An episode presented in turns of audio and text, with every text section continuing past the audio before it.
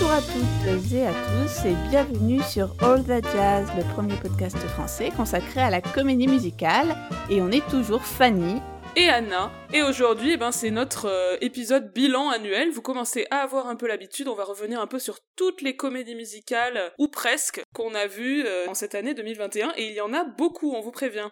Oui, on va explorer tout ça à la fois au cinéma, en salle, sur les plateformes et aussi dans les théâtres parce que on a eu la chance de pouvoir un petit peu retourner au spectacle en cette fin d'année. Yes. Alors commençons d'abord par le cinéma, puisque beaucoup de, de, films de comédie musicale sont sortis cette année aux États-Unis comme en France, et bien sûr, on s'en réjouit. Oui, j'ai l'impression que c'est vraiment une euh, excellente année qui augure du meilleur pour la suite en ce qui concerne les comédies musicales. Ça s'est vu notamment euh, bah, dans les récompenses là ou les nominations qui commencent à tomber. Les Golden Globes par exemple cette année c'est absolument exceptionnel hein, dans la catégorie meilleur film, vous savez comédie hors musical, cette étrange catégorie. On a trois films musicaux sur cinq nominés, donc Tic Tic Boom et West Side Story dont on va parler, et Cyrano, bon qui n'est pas encore parti chez nous, on en parlera sans doute plus tard. On a aussi beaucoup de nominations pour les acteurs, par exemple Anthony Ramos pour In the Heights évidemment, Andrew Garfield dans Tic Tic Boom. Euh, on a Marion Cotillard dans Annette, dont on va parler aussi. On a Ariana DeBose, magnifique dans West Side Story, on va en parler tout de suite.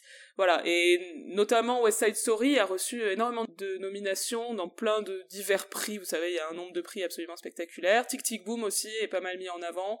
In the Heights aussi, même si peut-être un peu moins que ce qu'on pourrait espérer, mais en tout cas, ça montre qu'il y a euh, en ce moment une espèce de petite résurgence du cinéma musical et on espère que ça va se prolonger dans les années qui viennent. Alors, on va euh, donc déjà explorer euh, tout ce qui a été produit et qui est sorti en 2021. Alors, on va commencer tout d'abord par les films sortis en salle. Et euh, ben, le, premier et non des moindres, évidemment, donc la nouvelle adaptation de West Side Story euh, réalisée par Steven Spielberg, qui est sortie le 8 décembre dernier. Oui, alors euh, bah, c'est vraiment l'événement du moment, hein, donc film de Spielberg sur un scénario de Tony Kushner, donc qui est un scénariste qui a déjà travaillé plusieurs fois avec Spielberg, notamment sur Munich et sur Lincoln. C'est également un dramaturge, auteur de la pièce euh, célèbre Angels in America et de la comédie musicale Caroline or Change. Et Tony Kushner, il, apporte des modifications assez intéressantes au livret, on va en parler. Alors oui, donc on tenait avec Anna vraiment à préciser quelque chose qui nous tient à cœur, ce West Side Story, donc, il s'agit bien d'une nouvelle adaptation du spectacle de 1957 et pas un remake du film de 1961 comme l'ont euh, beaucoup euh, à tort écrit de nombreux journalistes. Alors évidemment, comme euh, West Side Story, et vous pouvez d'ailleurs à ce titre vous référer à notre épisode que nous avions consacré à West Side Story, à la fois la pièce de 57 et le film de 61, West Side Story, c'est une œuvre qui est devenue culte par le film de 1961, donc réalisé par Robert Wise et Jérôme Robbins. Spielberg ne fait pas l'économie, bien sûr, de jouer avec les références au film de 1961, surtout au début du film. On peut penser à la très fameuse ouverture du film de 61, donc ces plans aériens sur Manhattan que Spielberg reprend un petit peu à sa façon. Euh, on a également le, même prologue dansé dans les rues de Manhattan, notamment le premier mouvement hein, qui fait advenir la danse, enfin qui fait passer de la marche à la danse. On a aussi de longs plans sur les graffitis qui sont au sol dans, dans le quartier où euh, s'affrontent les Jets et les Sharks. On a pas mal, surtout au début du film, je trouve, de clins d'œil au film de 1961, mais il ne s'agit pas d'un remake. Alors pour donner notre euh, impression globale, moi personnellement, et je sais qu'Anna partage en grande partie mon avis, euh, j'ai trouvé ça vraiment très très beau. Enfin voilà, j'ai adoré, hein, si on peut le dire en deux mots. J'ai adoré, euh, j'ai trouvé ça très très beau en termes d'image, en termes de costumes. J'ai trouvé que tout était très très léché, c'était vraiment agréable à regarder et j'ai vraiment très très envie de le revoir. J'ai eu du mal à dégager du temps pour le voir une fois. J'espère que je pourrai le voir une deuxième fois. Et moi, personnellement, je l'ai vu deux fois. Tellement, effectivement, c'était magnifique. Franchement, c'est une très grande réussite. Et vraiment, on vous encourage toutes les deux à aller le voir en salle parce qu'en plus, euh, vraiment, le voir sur un grand écran, c'est c'est vraiment merveilleux. Et en plus, le film ne marche pas trop trop en salle, donc euh, voilà, il faut essayer d'encourager le cinéma musical, sinon on n'en aura plus des beaux films comme ça. Oui, ça sera de votre faute. si on a plus de films musicaux, comme on fait beaucoup peser euh, le collectif sur la responsabilité individuelle en ce moment, et eh ben aller au cinéma pour sauver le film musical. Alors peut-être qu'on peut développer, on va dire, les différents aspects qui nous ont plu dans cette euh, nouvelle adaptation. Moi, des aspects qui m'a bien plu, c'était le côté que hum, c'était beaucoup plus socialement euh, ancré, même si évidemment le film de 61 l'est déjà. Là, c'est encore plus appuyé. Euh, il y a notamment au, au, tout début le fait qu'on nous montre que la police est explicitement du côté des blancs euh, donc du côté euh, des Jets, euh, voilà, le policier qui intervient dans la première confrontation entre les Jets et les Sharks explique qu'il aimerait bien avoir des raisons de coffrer des Portoricains pour obtenir en fait des, des, Jets qui coopèrent avec la police. je trouvais que c'était pas mal que ce soit assez explicitement posé. Ce racisme, on va dire, de la police.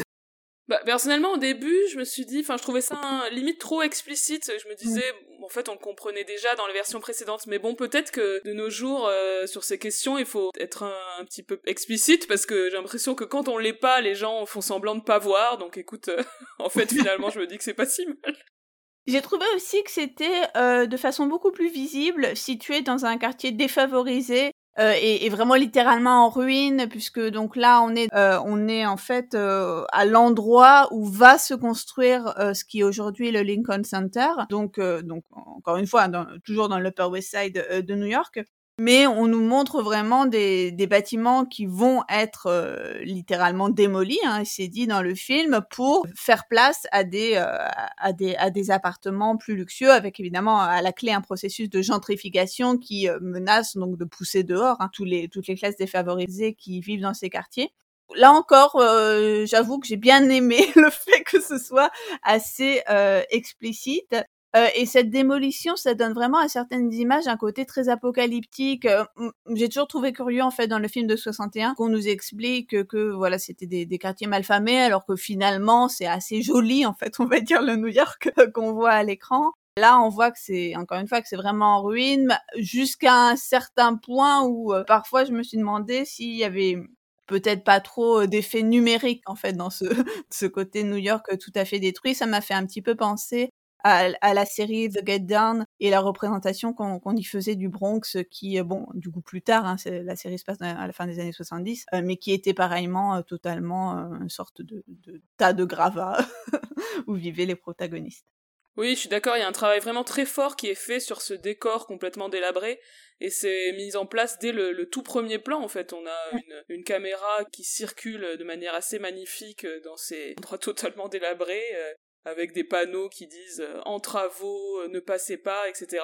Et voilà, ça, on rentre tout de suite dans cette thématique-là, et je trouve ça, enfin, ça imprime tout le film en fait. Ce qui est assez rigolo, c'est quand j'en ai parlé à ma collègue euh, Caroline Renoir, qui est une spécialiste des effets spéciaux au cinéma, elle, elle a plutôt pensé à l'usage des effets spéciaux dans le côté recréation du New York des années 50. Euh, en, termes de, de décor, encore une fois, et notamment les extérieurs du numéro America, tu sais, sur le grand carrefour, avec euh, donc tout un travail sur euh, les petits détails en fait qui rendent ces extérieurs de New York totalement vintage. C'est vrai que moi j'ai pas du tout encore intégré le fait que aujourd'hui on va pas s'amuser à redécorer tout un extérieur pour mettre mm. les enseignes ou des petits détails au, goût du jour de l'époque où se passe le, le film, mais qu'on va faire ça tout à fait numériquement en fait que c'est c'est beaucoup plus rapide. Donc voilà, c'est simplement, je trouvais ça marrant. C'est que moi, j'ai tout de suite pensé aux trucs les, plus spectaculaires. Un autre élément qui me semble intéressant dans ce film, c'est le travail qui est fait sur l'intégration du chant et de la danse, une intégration que je trouve euh, tout à fait euh, réussie et particulièrement soignée. Moi, j'ai été marquée par la première confrontation en fait entre les Jets et, les Sharks. En fait, à l'issue de cette première euh, confrontation, euh, une, fois que la police justement est intervenue, on va avoir les portoricains qui vont chanter en espagnol pour défier les Jets. au début, on commence par les moquer, en fait, puisque cette fois, ils chantent diégétiquement, donc ils chantent réellement dans le récit et non pas euh, comme ils chantent dans la comédie musicale. Donc on les moque, hein, je crois que c'est la police qui dit euh, Stop your serenade, enfin genre, mais qu'est-ce que vous, vous êtes en train de pousser la sérénade là mais finalement, on va les prendre au sérieux et ce fait de chanter en groupe, notamment dans leur langue, hein, c'est espagnol qu'on leur interdit euh, parfois de, parler en, public, ça devient vraiment un acte, euh, un acte guerrier. Et j'ai trouvé ça assez intéressant parce que je me dis, c'est une façon au début du film de poser cet usage du chant et également de la danse comme une façon de euh, résoudre ou d'articuler les conflits. Et j'ai remarqué également qu'à chaque numéro, on a vraiment cet accompagnement en fait de, de, la musique qui va surgir. On sent que la chanson va démarrer parce qu'on va jouer le thème euh, en, en, musique de fausse, ou alors on insère parfois la chanson par le biais de, de paroles, notamment la, la, chanson des Jets va être une poursuite en fait du dialogue qui, euh, qui a commencé euh, quelques lignes auparavant. Euh, donc euh, j'ai trouvé que tout ce, ce travail d'intégration était particulièrement soigné. Euh, encore une fois, peut-être aussi pour éviter tout effet de, de surprise hein, aux, aux, aux, spectateurs qui ne seraient pas totalement convaincus par cette convention de la comédie musicale qu'au bout d'un moment on se met à, à chanter et danser. Oui, effectivement, euh, j'ai remarqué, euh, surtout la deuxième fois que je l'ai vu, que souvent il, la musique démarre pendant le dialogue, et du coup on a le temps de comprendre qu'on va passer à une chanson. C'est vraiment très euh, progressif, on va dire. Euh, au niveau de la danse, je trouve que c'est assez différent euh, du traitement qui était réservé à, à, la danse dans le film de 61, puisque Spielberg va chercher un traitement plus réaliste, je trouve, des mouvements dansés, à l'inverse donc de la stylisation qui était choisie par euh, Wise et Robbins. Mm. À noter d'ailleurs que ce sont dans le film de Spielberg de nouvelles chorégraphies qui ont été faites par Justin Peck, même si à certains moments on voit qu'il euh, il est un peu obligé entre guillemets de reprendre certains euh, éléments euh, chorégraphiques introduits par Robbins qui sont iconiques hein, par exemple les bras levés de Maria et Tony dans leur euh, la danse de leur première rencontre voilà il y a des choses comme ça où on dit ah oui ça c'était déjà chez Robbins. Mmh. mais c'est quand même de nouvelles chorégraphies on peut noter aussi que c'est tout à fait, euh, c'est assez euh, exceptionnel que West Side Story ait de nouvelles euh, chorégraphies, parce qu'on avait vu que, à, l'exception d'un récent revival, à chaque fois, on a toujours repris la chorégraphie de Jérôme Robbins à chaque fois que l'œuvre s'est montée, et elle s'est montée un nombre vraiment incalculable de fois. Oui, tout à fait. Et du coup, ça introduit des choses assez intéressantes. Donc cette idée de, de traiter la danse, on va dire, de manière un peu plus réaliste, ça se voit notamment dans le numéro Cool, alors qu'il est complètement différent. Euh, il est chanté par Tony à riff, ce qui fait que en fait c'est une chanson qui change de personnage presque à chaque version, puisque dans la pièce, cette chanson est chantée par Riff aux Jets. Et dans le film, elle est chantée par le nouveau euh, chef des Jets après la mort de Riff. Et là, elle est chantée par Tony Riff, donc euh, c'est une chanson qui, on va dire, peut changer de fonction selon euh, ce qu'on veut raconter avec elle. Et je trouve qu'elle est intégrée ici à la narration de manière intéressante. C'est euh, Tony qui essaie de calmer Riff, euh, parce que Riff est complètement parti, il a acheté un, flingue pour la bagarre contre les portoricains, etc. Et c'est assez intéressant, et en plus ils sont dans une espèce de décor, là encore, d'endroits complètement délabrés, il y a des trous, ils, risquent de tomber à chaque instant, et c'est vraiment assez beau. Et dans le genre numéro encore plus intégré à leur environnement, j'ai adoré G Officer Krupke. La manière dont les personnages vont utiliser l'espace du commissariat, les objets, les bancs, etc. À un moment, ils posent deux bancs l'un sur l'autre pour figurer le bureau de l'assistante sociale, et ensuite ils enlèvent un pour figurer les barreaux de la prison. J'étais là, mais waouh, enfin c'est hyper bien trouvé. Je trouve qu'il y a vraiment des choses hyper astucieuses. Moi, il y a un certain nombre de numéros, euh, j'avoue, hein, que j'ai préférés dans cette euh, version plutôt que dans la version de film iconique pourtant de euh, 1961.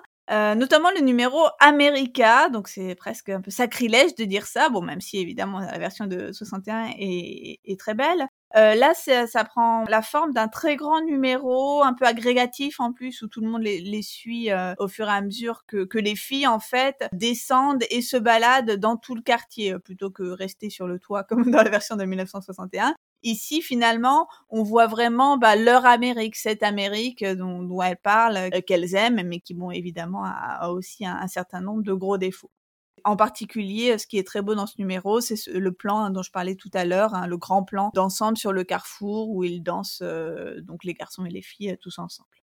Oui, je suis d'accord, c'est vraiment magnifique ce numéro.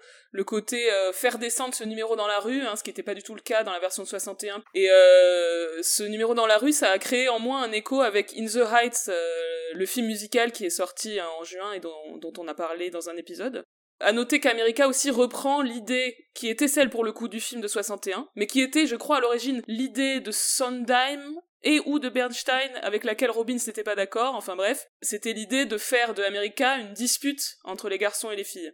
Oui, puisque dans la version euh, originelle de 57, il s'agit d'un solo des filles euh, de, mm. des portoricaines. Un autre numéro personnellement que j'ai beaucoup aimé, c'est le numéro I Feel Pretty, donc le, le numéro euh, de, de, Maria et de, et de ses amis, pendant laquelle elle, elle, elle chante sans le dire son, son amour pour Tony. C'est un numéro qui ici prend place dans le magasin dans lequel euh, Maria travaille. Donc c'est un, grand magasin en fait, et donc elle va jouer avec euh, le décor, donc avec les robes, les bijoux, euh, tous ces beaux produits en fait qu'elle aspire à, à, avoir, mais qu'elle ne peut pas consommer puisqu'il s'agit de biens de, de, de, luxe, enfin en tout cas de biens qui ne lui sont pas accessibles.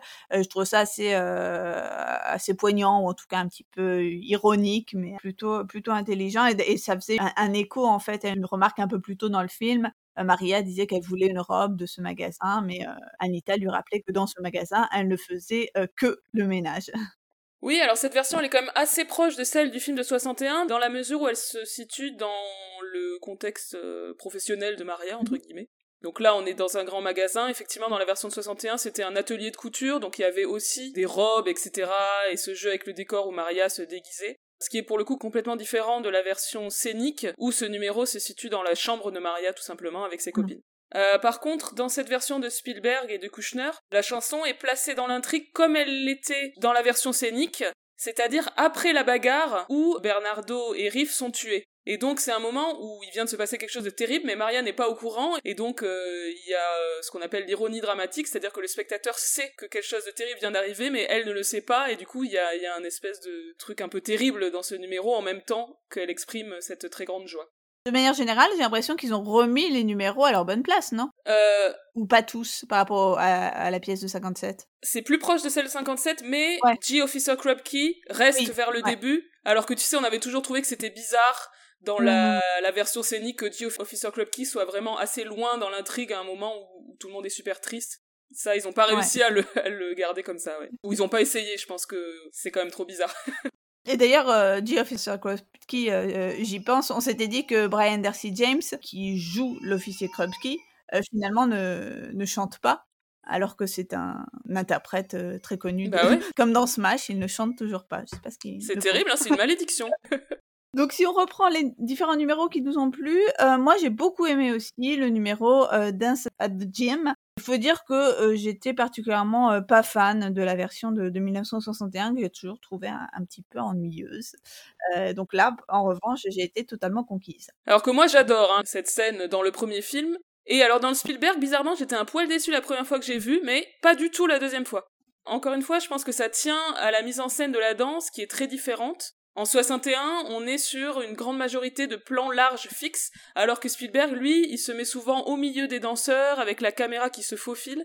Il y a un moment où la caméra avance le long d'une file de danseuses, on dirait du Busby Berkeley, j'adore. Oui, moi carrément, ça m'a aussi fait penser à, à Busby Berkeley, euh, mais en fait surtout dans le côté euh, backyard musical euh, de Mickey Rooney, Judy Garland, avec tous ces grands numéros d'ensemble, avec cette jeunesse un peu surexcitée qui danse, ça m'a fait penser au numéro O Down dans Babes and Broadway. Euh, je pense en grande partie en fait dû à cette caméra très mobile, hein, les nombreux plans grues et effectivement cette caméra qui survole en permanence tous les danseurs et autre exemple du traitement plus réaliste là aussi, c'est que chez Wise et Robbins, il n'y a pas de groupe. J'ai vérifié, j'ai regardé la scène, il n'y a mm. pas de groupe qui joue la musique, ou en tout cas on le voit pas. Tandis que chez Spielberg, euh, si, il y a vraiment plusieurs plans sur les musiciens qui sont en train de jouer.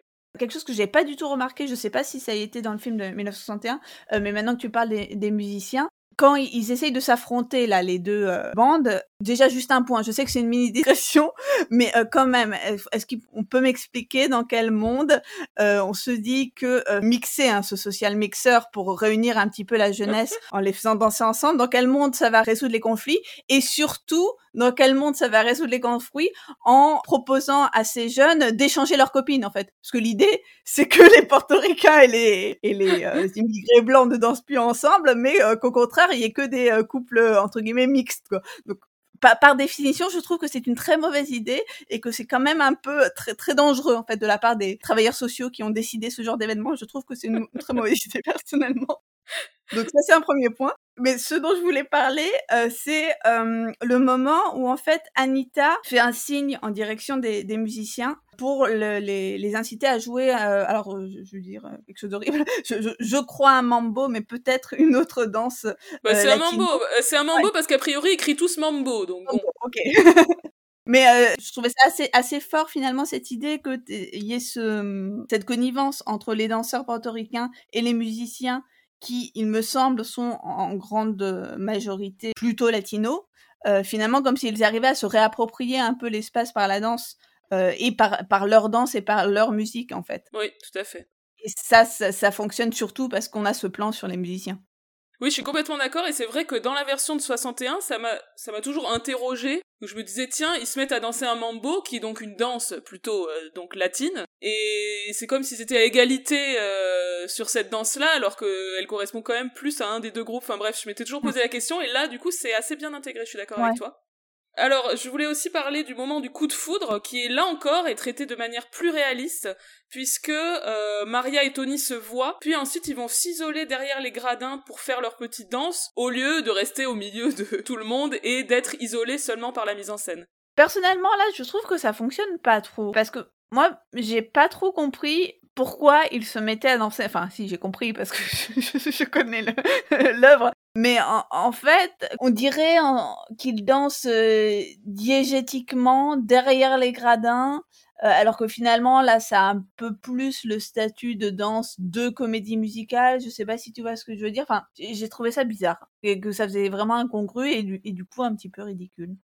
Bah, je sais pas, moi ça m'a pas choqué dans, dans la mesure où, en fait, cette ambiguïté elle existe dans toute la scène du gymnase, puisque de fait ils sont vraiment venus à un bal, donc ils sont vraiment là pour danser, donc euh, est-ce qu'ils dansent comédie musicale ou est-ce qu'ils dansent en vrai euh, Je ne sais pas, mais je sais pas si on est censé résoudre l'équation. Bah, je dis quand ils sont au milieu, ils dansent en vrai, mais là du coup c'est bizarre, enfin je sais pas, je trouvais ça bizarre qu'ils dansent, qu'ils dansent derrière les gradins, mais bref.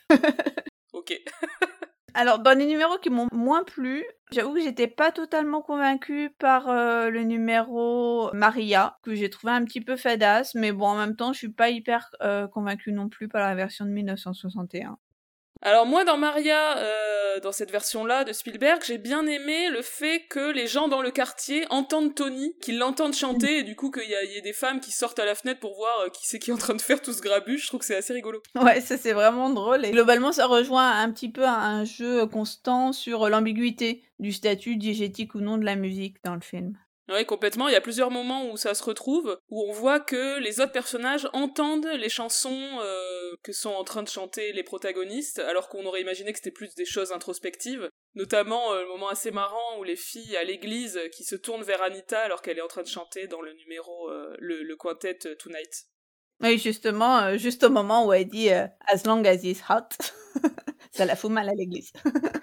oui, c'est ça, oui, parce que c'est un passage un petit peu sexuel et tout, donc c'est très drôle. Euh, dans le même genre, j'ai trouvé que Something Coming était traité de manière intéressante parce que c'est adressé par Tony à un autre personnage qui est ce personnage de Valentina, un nouveau personnage euh, joué, interprété par euh, Rita Moreno, qui était donc, comme vous le savez évidemment, la Anita du premier film. Et ici, c'est la, la veuve de Doc, le personnage du premier film, qui était le, gérant du drugstore. Et en plus, c'est intéressant parce que ça introduit cette notion d'un autre couple interracial. Et c'est elle d'ailleurs qui va chanter Somewhere.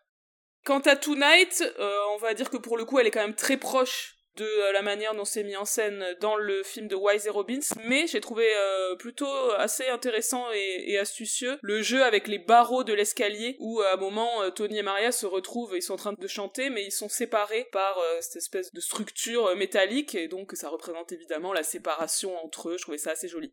Alors ensuite, on voulait vous parler de quelques passages et personnages qui nous ont particulièrement marqués et notamment la scène de viol euh, de Anita euh, par les Jets, euh, donc une scène qui est particulièrement choquante, hein, encore plus on va dire dans, cette version. ce que j'ai trouvé assez touchant ou, ou, saisissant, je ne sais pas, c'est qu'on voit que les filles, euh, donc les filles des, des Jets, ne l'aiment pas, euh, puisque évidemment c'est une portoricaine, mais euh, pourtant euh, elles vont instantanément implorer les garçons de ne pas la blesser, de ne pas la violenter, puisque les garçons en fait font sortir les filles euh, lorsqu'ils veulent s'en prendre à Anita. Et, et, donc elles sont derrière, là, vraiment à tambouriner derrière la porte, et peut-être même qu'à l'issue de la scène, elle la réconforte lorsqu'elle ressort. Enfin, on voit pas très bien, c'est pas très clair. Et je me suis surprise en fait à me pencher, tu sais, devant l'écran comme si je pouvais voir différemment.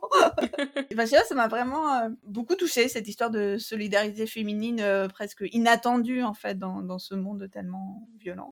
Oui, oui, je suis d'accord. Moi aussi, j'ai trouvé ce moment absolument bouleversant. Et euh, très intéressant en fait le, le, renversement de ces filles qui au début sont complètement opposées à Anita selon un principe, on va dire, de euh, fidélité euh, ethnique, c'est-à-dire mm. c'est une portoricaine, elles lui disent de pas parler espagnol, et tout d'un coup, lorsque la violence surgit envers cette femme, tout d'un coup la, solidarité change de camp et ça, vient, ça devient une solidarité genrée. Je trouvais ça vraiment très beau. Et donc en plus ce moment est vraiment bouleversant parce que euh, on a notamment dans la chanson America, on nous explique qu'Anita elle est super heureuse de vivre aux États-Unis. Il y a un dialogue où elle explique à Bernardo qu'elle a pas du tout envie de retourner à Porto Rico pour fonder une famille. Mais dans cette scène juste après la tentative de viol, mm.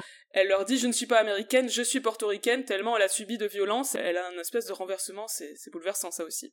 On voulait euh, également mentionner le personnage euh, d'Annie Bodies, qui est euh, davantage mis en valeur dans cette adaptation que dans le film de 61. Donc là, on n'était pas tout à fait sûr.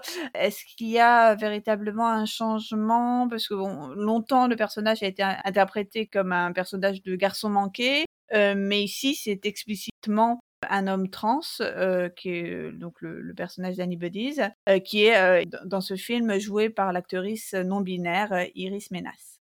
Bah, c'était déjà un peu ambivalent dès la création de la pièce en fait. D'ailleurs, euh, on en parle dans notre table ronde. Euh, je me souviens que tu avais dit que euh, en cherchant sur les wikis de fans, etc., tu voyais qu'il y avait plusieurs teams, ceux qui disaient c'est un garçon manqué, ceux qui disaient que c'était une lesbienne butch, ceux qui disaient que c'était un homme trans, etc. Donc là, ils ont fait ce choix de lui faire dire explicitement I'm not a girl. Donc mm. là, on est on est un peu plus au clair, on va dire. Euh, un autre personnage qui est euh, plus développé, c'est Chino, donc euh, le garçon un peu timide qui est amoureux de Maria, mais qui va être aussi à l'origine de la tragédie à la fin.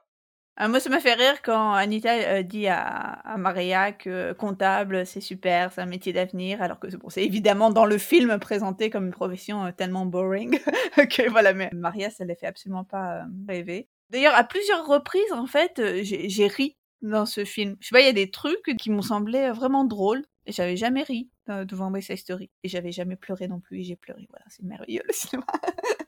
Euh, sur l'aspect euh, marrant, je suis assez d'accord, et c'est notamment dans les moments qui ont été ajoutés par Tony Kushner. Mm. Il y a des interactions assez rigolotes entre Bernardo et Anita, notamment, plein de passages un petit peu intimes et tout, qui sont rigolos et qui tranchent avec le côté un peu grandiose et solennel de la plupart des chansons, en fait. Euh, donc concernant euh, les personnages, on a également un ajout euh, assez intéressant de la part de Tony Kushner qui est le passé criminel de Tony puisqu'il est dit qu'en fait il était il sort de prison et du coup il est on parole donc il faut qu'il fasse attention etc. Et donc j'imagine que l'idée c'est de rendre crédible son passé de membre de gang parce que c'est vrai que dans le film et dans la plupart des versions scéniques on a un peu du mal à croire qu'un gentil garçon comme ça en fait était dans un dans un gang quoi. Oui, c'est vraiment souvent ce que, que je me dis euh, lorsque je, voyais West Side Story. Là, on comprend mieux effectivement pourquoi il a décidé de tout arrêter et euh, qu'il est résolu à s'en sortir euh, de façon, on va dire, legit, en restant, entre guillemets, dans le droit chemin. Mm. Et alors, je trouve que cet ajout change un peu la dynamique entre Tony et Riff, parce que j'ai trouvé que dès leurs premières interactions, on sent quelque chose est déjà cassé entre eux. C'est assez beau qui sont déjà séparés. Riff essaie de retenir son ami, mais il n'y arrive pas, quoi. Et ça, c'est sans doute dû aussi au fait que l'acteur qui joue Riff, Mike Feist, j'ai trouvé absolument exceptionnel. Ah oui, je l'ai adoré aussi. Euh, encore une fois, beaucoup plus que le riff de 1961 que je trouvais assez sans relief, même si je sais que tu n'es pas d'accord avec moi. Euh, là, je trouve que l'acteur physiquement, il dégage euh, quelque chose de, très fort, euh, un peu dans, l'idée qu'il a aussi une vraie tête de petite frappe. Enfin, je sais pas, il y a une, hargne, j'ai l'impression, qui s'exprime physiquement de, lui, et notamment dans la scène dont tu parlais tout à l'heure d'affrontement lorsqu'il vient d'acquérir un pistolet. Là, il paraît vraiment fou, hors de contrôle, quoi. C'est vraiment très beau, je trouve. Mmh. On a aussi comme ajout euh, le fait que Bernardo est présenté comme un boxeur, c'est comme ça qu'il gagne sa vie, parce que c'est vrai que c'est pas vraiment précisé dans les autres mm. versions euh, qu'est-ce qu'ils font de leur vie en fait. Et euh, autre chose intéressante, c'est que on a une totale absence des personnages de parents. Alors évidemment, dans le West Side Story originel, les parents sont également absents, mais on sait qu'ils existent. Or là, il n'existe carrément pas, c'est-à-dire qu'on nous explique que Maria, Bernardo et Anita vivent en colocation, que leurs parents soit sont restés à Porto Rico, soit sont morts, c'est pas totalement explicite. Et enfin, euh, je trouve que le personnage de Maria est plus affirmé, plus indépendante que, que dans la version euh, notamment de 61, mais sans doute dans la version scénique aussi. C'est elle qui va prendre l'initiative, notamment dans la relation amoureuse. Hein. C'est elle qui commence à danser, hein, même si je trouve que ça fait bizarre. Et c'est elle qui va l'embrasser en premier, par exemple. Euh, personnellement, c'est une des premières fois où je vois une Maria avec un petit peu de relief. et, c'est, euh, et ça fait du bien. Et de manière générale, les personnages sont développés de manière intéressante et j'aime bien la manière dont c'est fait par petites touches. Mm. J'ai adoré notamment la scène où Maria, qui a dormi tout habillée sur son lit après avoir euh, après avoir chanté Tonight avec Tony, elle va arranger sa chambre pour faire croire que tout est normal. Elle va vite mettre son pyjama, euh, vite euh, déranger les draps pour faire comme si elle avait dormi dans son lit. Et en plus, c'est super bien filmé, c'est en plan séquence. Et voilà, il y a vraiment des petits détails comme ça qui fonctionnent très très bien.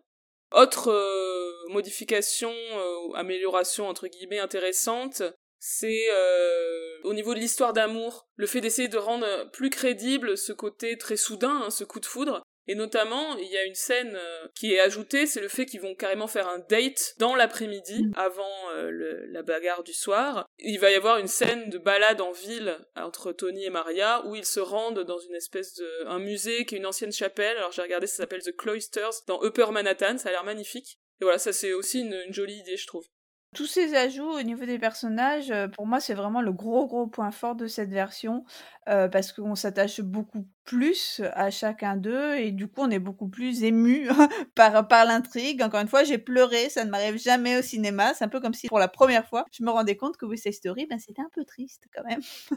On voulait, euh, aussi faire un point sur, les, questions raciales et linguistiques qui étaient, soulevées dans le film. J'ai trouvé vraiment très bien la façon dont le film euh, justifie euh, constamment le passage d'une euh, langue à l'autre, notamment le fait où lorsque tous les personnages portoricains parlent anglais entre eux, euh, on nous explique que c'est parce qu'en fait ils s'entraînent à, parler anglais dans une volonté, euh, mmh. j'imagine, assimilationniste, mais ça enlève un peu de l'incongruité du fait que ces personnages parleraient anglais entre eux. On explique pourquoi ils parlent anglais entre eux. Euh, par contre, un truc qui m'a un peu gêné, c'était que euh, on ne sous-titre pas euh, l'espagnol parce que personnellement, je ne parle pas vraiment espagnol. Bon, même si on comprend à peu près, hein, mais bon, voilà, je trouvais que c'était un peu dommage et que c'était un peu un contresens du coup. en tout cas, dans la version française où on sous-titre l'anglais, pourquoi est-ce qu'on ne sous-titre pas également l'espagnol? Bon, au moins, il n'y avait pas écrit Speak Foreign Language, tu sais, comme parfois sur Netflix. Et ce choix de ne pas euh, sous-titrer l'espagnol, Spielberg l'explique en disant que c'est pour que l'anglais ne soit pas perçu comme dominant par rapport à l'espagnol. Alors c'est une volonté euh, égalitariste que je trouve euh, assez appréciable. Bon, après c'est peut-être que moi ça me dérangeait pas parce que je comprends à peu près l'espagnol. Non, mais par rapport à ce que tu dis, ça justifie d'autant plus, je trouve, le sous-titrage. Parce que ok, pour une exploitation aux États-Unis, on sous-titre ni l'anglais ni l'espagnol, mais du coup, euh, si tu l'exploites dans un autre pays, en France, bah tu sous-titres et l'anglais et l'espagnol, si l'anglais et l'espagnol sont au même niveau. Parce que là, ça remet l'anglais en position dominante, du coup. Tu vois? Je vois ce que tu veux dire au niveau de l'exploitation euh, hors euh, langue anglaise, effectivement. Alors, j'ai trouvé également, personnellement, très bien, évidemment, que les acteurs soient racialement, si on peut dire, raccord avec leurs personnages. Et alors, ça me fait marrer que beaucoup de journalistes français se soient à ce point focalisés sur euh, cette euh, nouveauté. Euh, L'AFP et France Bleu qui m'ont parlé, du, enfin, qui m'ont interviewé sur le film, m'en ont parlé à chaque fois, comme si c'était un statement d'une modernité incroyable, alors qu'en fait, c'est juste Nathalie Wood dans le film de 61 qui est un total non-sens. Oui, on est d'accord. Genre, c'est exceptionnel de pas faire de brown face et de, et de caster des gens qui correspondent au rôle. Ouf. Waouh, c'est tellement woke. c'est ça. Et du coup, ça me permet, parce qu'on n'a pas précisé, mais on pourrait peut-être donner le nom de quelques comédiens, et notamment comédiennes du film. Rachel Zegler, donc qui est une nouvelle venue, hein, c'est son premier rôle au cinéma dans le rôle de Maria qui est très bien, et Ariana DeBose en Anita qui est absolument superbe. On vient de passer plus d'une demi-heure sur West Side Story, cet épisode va être long. J'allais te faire le même commentaire. Tout va bien, il est 40 minutes, nous allons parler d'un film. Bon, mais c'est le film sur lequel on avait plus de choses à dire, je pense. Oui. Parce que c'est le plus beau film de l'année Alors, on va continuer notre panorama cinéma en s'avançant un petit peu avec un film qui va sortir le 12 janvier euh, en France, mais que nous avons déjà vu ici à All That Jazz. un film qui est sorti depuis plusieurs mois aux États-Unis qui s'appelle euh, Dear Evan Hansen ou Cher Evan Hansen en français. Euh, donc c'est un film musical américain réalisé par Steven Chbosky et qui est adapté de la comédie musicale euh, du même nom avec un livret de Steven Levinson euh, qui va ici signer le, scénario du film et une musique de Pasek Paul. Ben Platt va reprendre le rôle titre qui lui a valu un Tony et parmi les autres membres du cast, on compte notamment Julianne Moore, Caitlin Dever et Amy Adams. Dear Evan Hansen, de, quoi ça parle? On en avait déjà parlé lors d'un précédent épisode bilan. Donc c'est euh, l'histoire euh, donc Evan Hansen, un ado mal dans sa peau qui, euh, suite à un quiproquo, en fait, va se faire passer pour le meilleur ami d'un jeune homme qui vient de se suicider. les parents et la sœur de ce jeune homme vont se prendre d'affection pour Evan et le mensonge va de fil en aiguille prendre des proportions qui vont rapidement le dépasser. Alors, qu'est-ce qu'on en a pensé, euh, Anna et moi? Euh, Au début, moi, personnellement, j'étais très négative. Quand j'ai commencé à regarder, je me disais que voilà, il y a quelque chose qui fonctionnait pas avec euh, Ben Platt, qui est beaucoup trop âgé pour le rôle. Hein. il a à peu près 10 ans de plus que celui de son personnage. Au tout début, il y a une scène où il se prépare avant la rentrée, où je trouve qu'il y a vraiment quelque chose qui colle pas dans ce qu'on peut imaginer être un peu le un malaise d'un corps d'adolescent. Voilà, il se regarde dans la glace. Euh, on imagine euh, plutôt un, ado dégingandé que Ben Platt qui bon fait tout à fait jeune homme, qui fait tout à fait adulte et donc je trouve que ça ça fonctionne pas ou un petit peu plus tard sa mère lui dit qu'à son âge il devrait savoir se commander à manger. effectivement, enfin voilà, il y avait pas mal de trucs où lorsqu'on le renvoie directement à sa situation d'adolescent, euh, ça, fonctionne pas, quoi. C'est un peu grotesque. oui, c'est vrai que qu'il fait vraiment vieux, quoi. C'est un peu perturbant.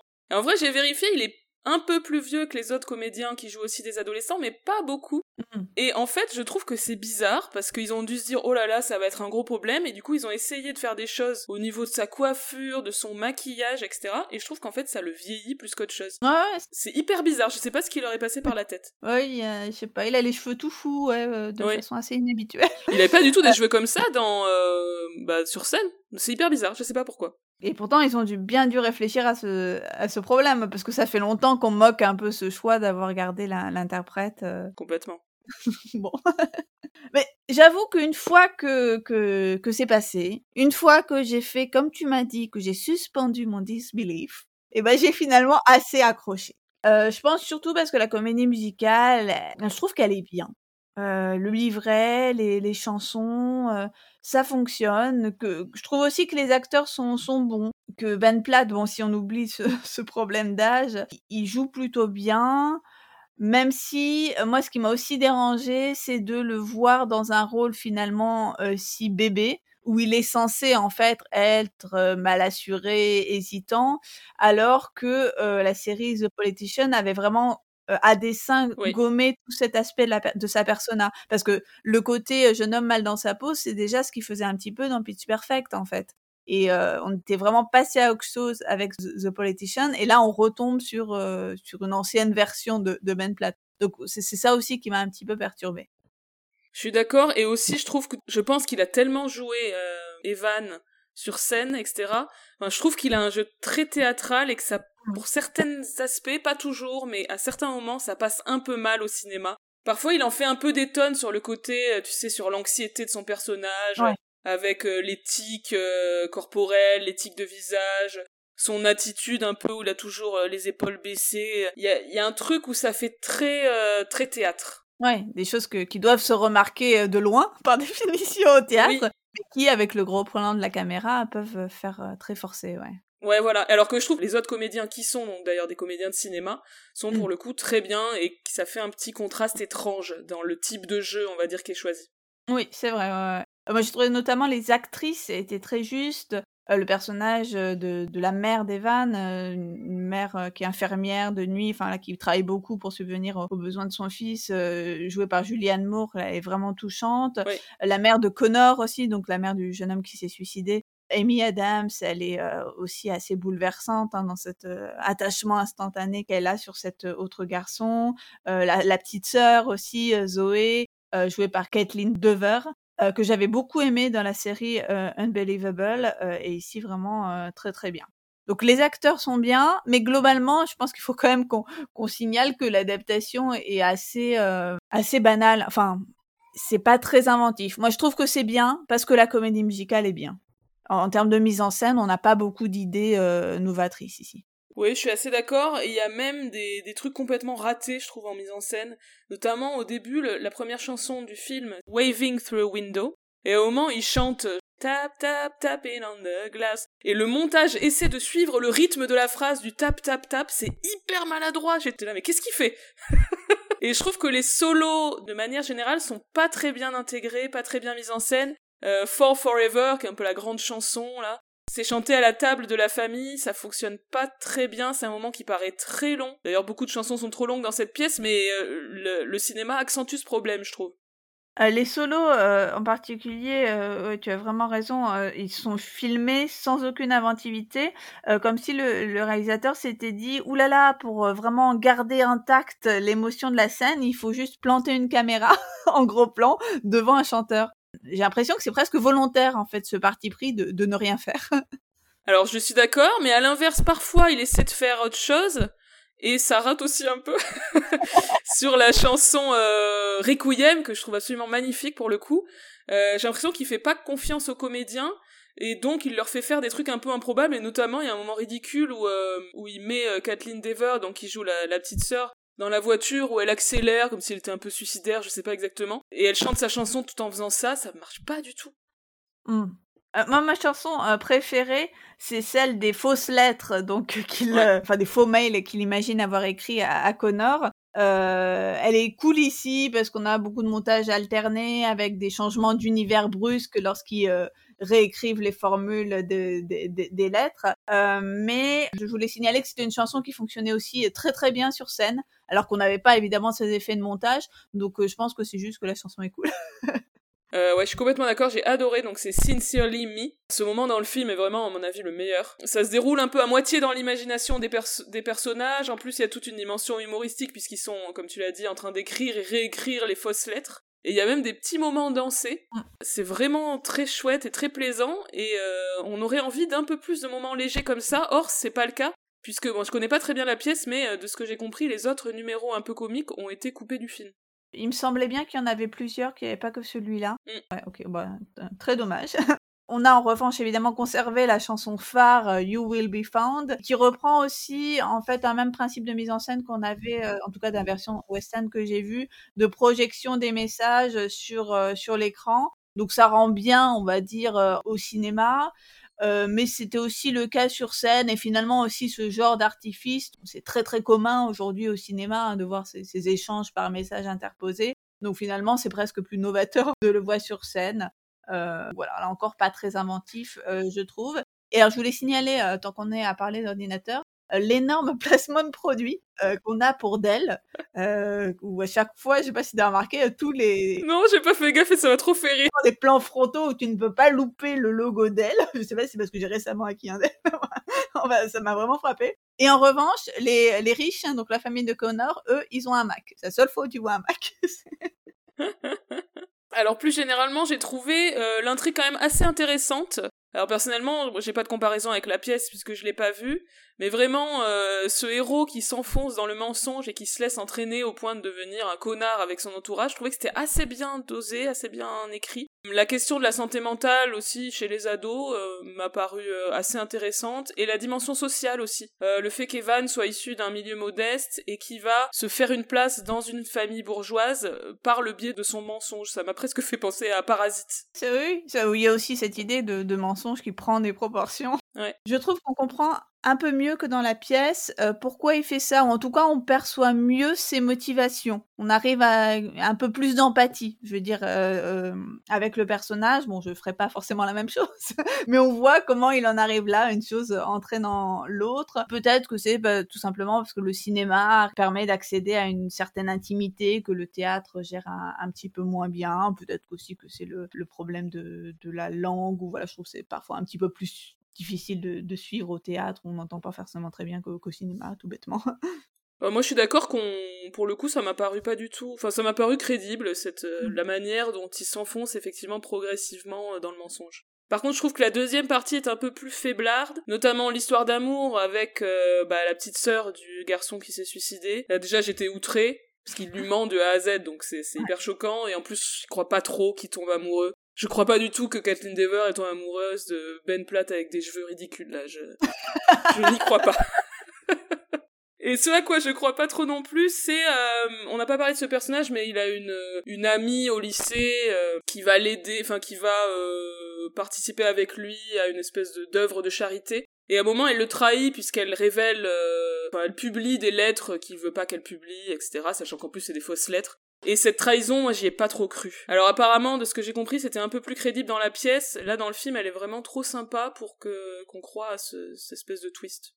Ouais, on comprend pas trop pour le coup ses motivations à elle. Je trouve que dans la pièce, c'est mieux, euh, c'est mieux suggéré qu'elle a avant tout besoin de se lancer un peu à corps perdu dans, dans un projet. Bon, là on le comprend, mais c'est pas assez explicite, je trouve que du coup c'est ce besoin de, reconnaissance un peu sociale qui va la pousser à voilà à, balancer cette lettre euh, totalement intime.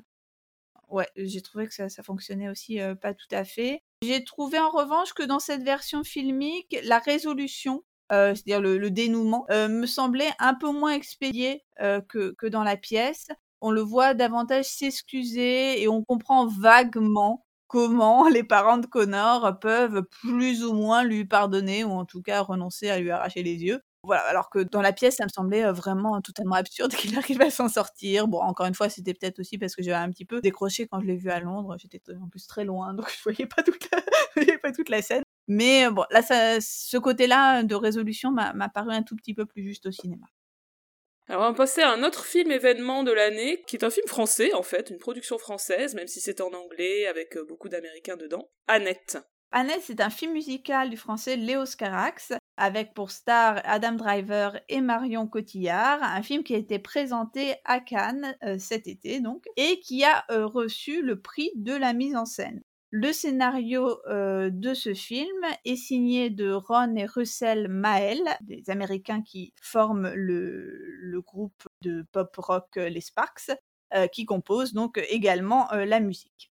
Alors ce film, c'est comme on dit une vraie proposition de cinéma. C'est quand même un film très singulier. Alors, on est sur, on va dire, un film backstage, puisque ça se déroule dans le monde du spectacle. Adam Driver interprète un comédien de stand-up et Marion Cotillard une chanteuse d'opéra. Ils vivent à Los Angeles, ils sont amoureux, c'est beau. Ils ont un enfant qui s'appelle Annette, qui est figuré par une étrange poupée. Je pense que vous avez entendu parler de cet aspect-là. Et euh, bon, on va pas spoiler parce que le film est assez long et il y a des choses qui se passent qui, qui méritent euh, de ne pas être spoilées. Alors j'ai trouvé la musique des Sparks assez intéressante, assez cohérente. C'est pas juste une succession de chansons pop, c'est vraiment écrit comme une comédie musicale.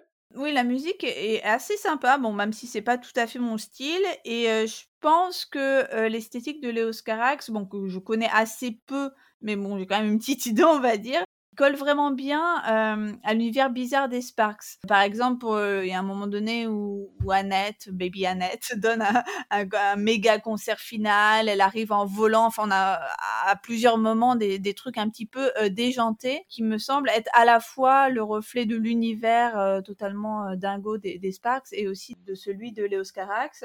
Euh, mmh. Ça m'a fait penser en fait à, à Sweeney Todd dans le sens où une œuvre ou en tout cas un style euh, de, comédie musicale va euh, totalement trouver sa place chez un réalisateur qui a un petit peu aussi ce même style. Faut tu vois en mode vraiment les deux univers cohérents se sont bien rencontrés. je trouvais que ça a fonctionné plutôt bien.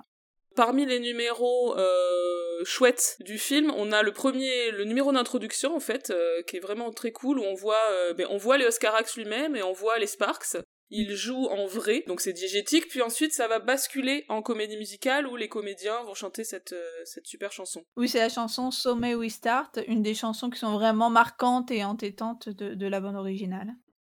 Mm. Il y a aussi un moment intéressant à l'opéra où Anne, donc le personnage joué par Marion Cotillard, chante sur scène dans une espèce de décor, euh, on va dire stylisé, et tout d'un coup elle bascule dans la forêt. C'est comme si elle était passée dans un autre monde, qui est le monde de la fiction dans laquelle elle est en train de, jouer. Et ça m'a fait penser un peu à Busby Berkeley, ce passage euh, de la scène de théâtre à un monde complètement autre. Oui, ensuite elle revient et on finit le numéro comme si de rien n'était, comme chez Berkeley. oui, c'est exactement ça. Alors, il y a la chanson qui est un peu celle qu'on retient, hein, c'est euh, We Love Each Other So Much, donc la chanson d'amour des personnages et euh, qui est reprise ensuite plusieurs fois, c'est un peu le thème du film, et qui est réinterprété plusieurs fois dans le film, à la manière des, comédies musicales, on va dire, classiques.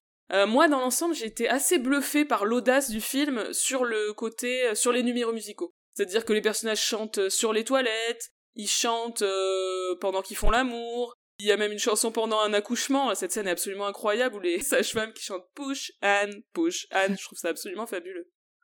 Ça, j'avoue que j'ai bien aimé. Mais le bébé clown euh, juste avant, euh, pas du tout là. Il m'aurait fallu un trigger warning. J'ai été traumatisée. Autre truc marrant, c'est euh, les, les news people qui sont chantés en fait. Et euh, moment assez marquant, le passage que tout le monde a mentionné de nombreuses fois avec le, le personnage du chef d'orchestre qui dirige les musiciens tout en racontant son histoire avec la caméra qui tourne autour de lui en travelling circulaire. Enfin voilà, il y a beaucoup de très bonnes idées très audacieuse. C'est un film qui ose tout, au prix parfois du ridicule, hein, qui est volontairement too much, parfois un peu kitsch. Il y a des surimpressions, voilà, des choix de mise en scène, etc., qui sont un peu bizarres. Mais malgré tout, j'admire cette, cette démarche du réalisateur.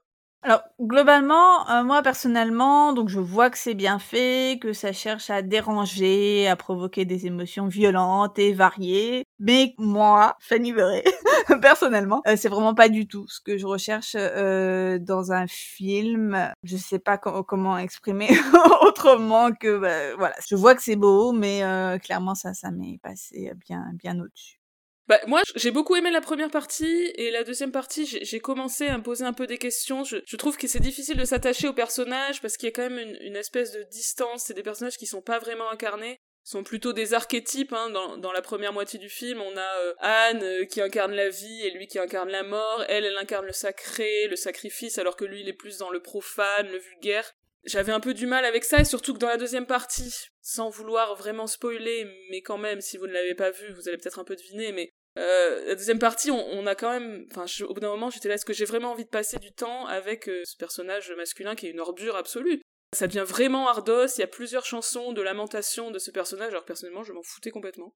Oui, moi j'avais totalement décroché à ce moment-là, j'avoue. Euh, bon, je tiens à signaler que je ne l'ai pas vu au cinéma, mais sur un petit écran. Euh, et je pense que ça joue beaucoup euh, parce que, voilà, encore une fois, si c'est un film qui est vraiment à voir aussi pour, pour la mise en scène et ses, et ses belles images, ça, mériterait, ça aurait mérité d'être vu sur grand écran, mais je, n'ai pas eu l'occasion. Oui, oui, c'est sûr. Alors sur le sur le, plan on va dire des thématiques, j'ai trouvé que c'était une sorte de mélange de films sur des artistes connards. Hein. On, en, a cité déjà un certain nombre dans ce podcast.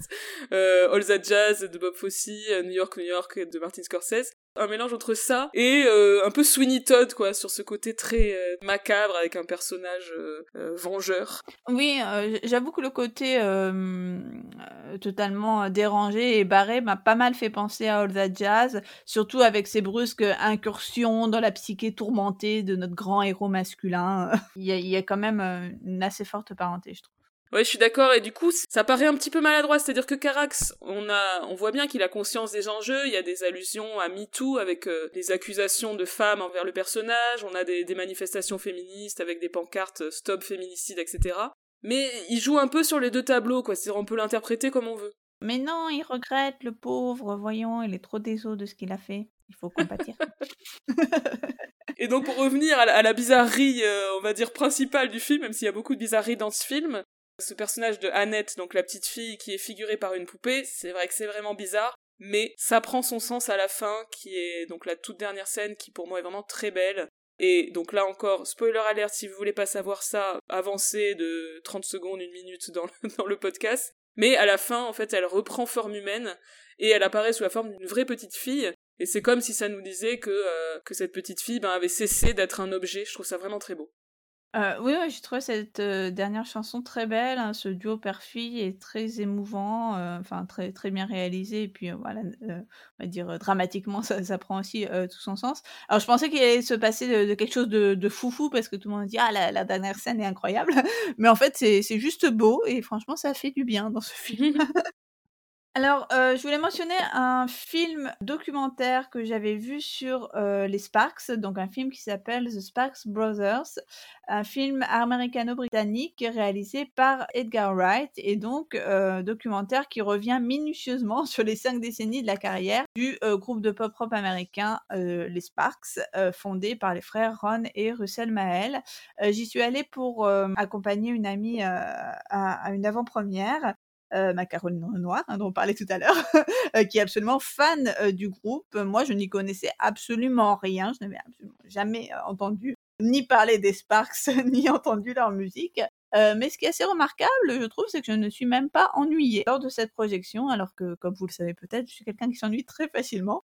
Le documentaire est complètement hybride, totalement barré. Il va mêler des archives, des séquences d'animation, des interviews des Sparks qui commentent le documentaire en train de se faire. Donc c'est assez inclassable en réalité, mais c'est aussi assez à l'image de leur musique on a toujours cette tentative de périodiciser un petit peu leur carrière, mais ça y résiste parce qu'on voit qu'ils ont fait que, que se renouveler un peu constamment, même si c'est un peu, on va dire, bateau de formuler ça comme ça. C'est vraiment ça. Chaque fois, ils vont inventer quelque chose de différent. En, résumé, c'est vraiment une bonne plongée dans cet univers délirant, même si c'est peut-être un petit peu trop chronologique et détaillé pour le novice, parce qu'on est limite année par année de voilà ce qu'ils, ont fait au fil des ans. Donc bon, voilà. Mais assez remarquable, encore une fois, je, je, le précise, que ça tienne la route, même auprès de quelqu'un qui n'a jamais entendu parler de leur musique.